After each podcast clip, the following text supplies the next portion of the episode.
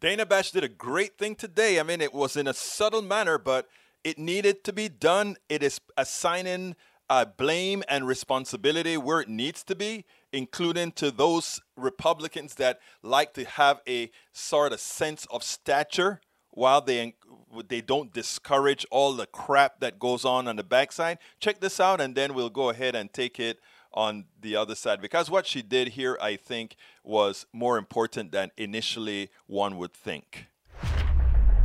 What you just heard there are people in the CPAC audience celebrating the U.S. falling short of its vaccination goals. And they're doing that in part because of misinformation coming from the right.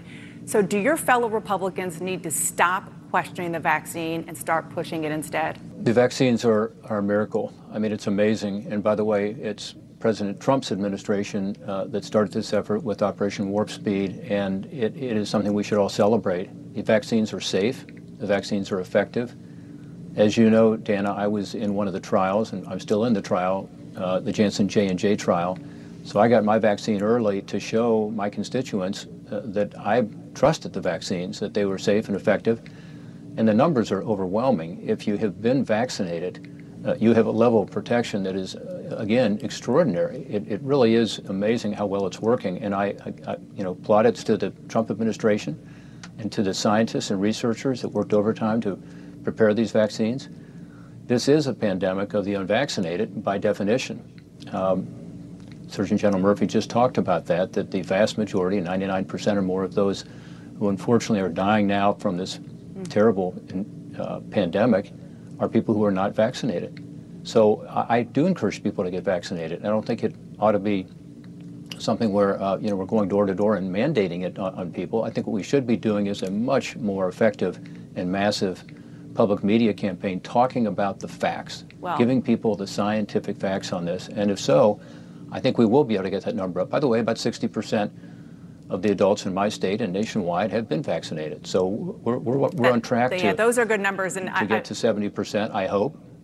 We, we, have to, we have to end it here, but I, I, I think the public media campaign is a great idea. The problem is the right wing media putting out disinformation. So hopefully uh, you can talk to them about maybe stopping some of that as well. Notice how subtle she was. Yeah, all of that that you're saying is good. All of that that you're saying is true. But you, a person, a Republican, need to go out there and talk to the people who quote unquote trust you and make them make the right wing media stop the cancer that it's spreading within its domain. I want to just clarify one other thing. While uh, it, on their warp speed, this these vaccines were developed. Let's be clear here. Donald Trump had very little to do with the development of the vaccine numero uno and numero dos. Uh, remember that the RNA vaccines and all these other technologies were funded and developed before the Trump administration. These were technologies waiting for a reason to put into action, and that's why they were so fast in getting them together. Donald Trump had very little to do with it. In fact, if Donald Trump had done things correctly, we would not have lost over 600,000 people. The right is directly responsible for the deaths of 600,000 Americans because one, we didn't follow protocol, and two, we did not really push the type of vaccines. We allowed the right to dominate in, in misinforming people. And guys like uh, Portman that purport to be responsible, that purport to be serious, they as well didn't do their job. And Dana Bash is telling him, I hope you will go out there and talk to the right wing and make sure that they do what is right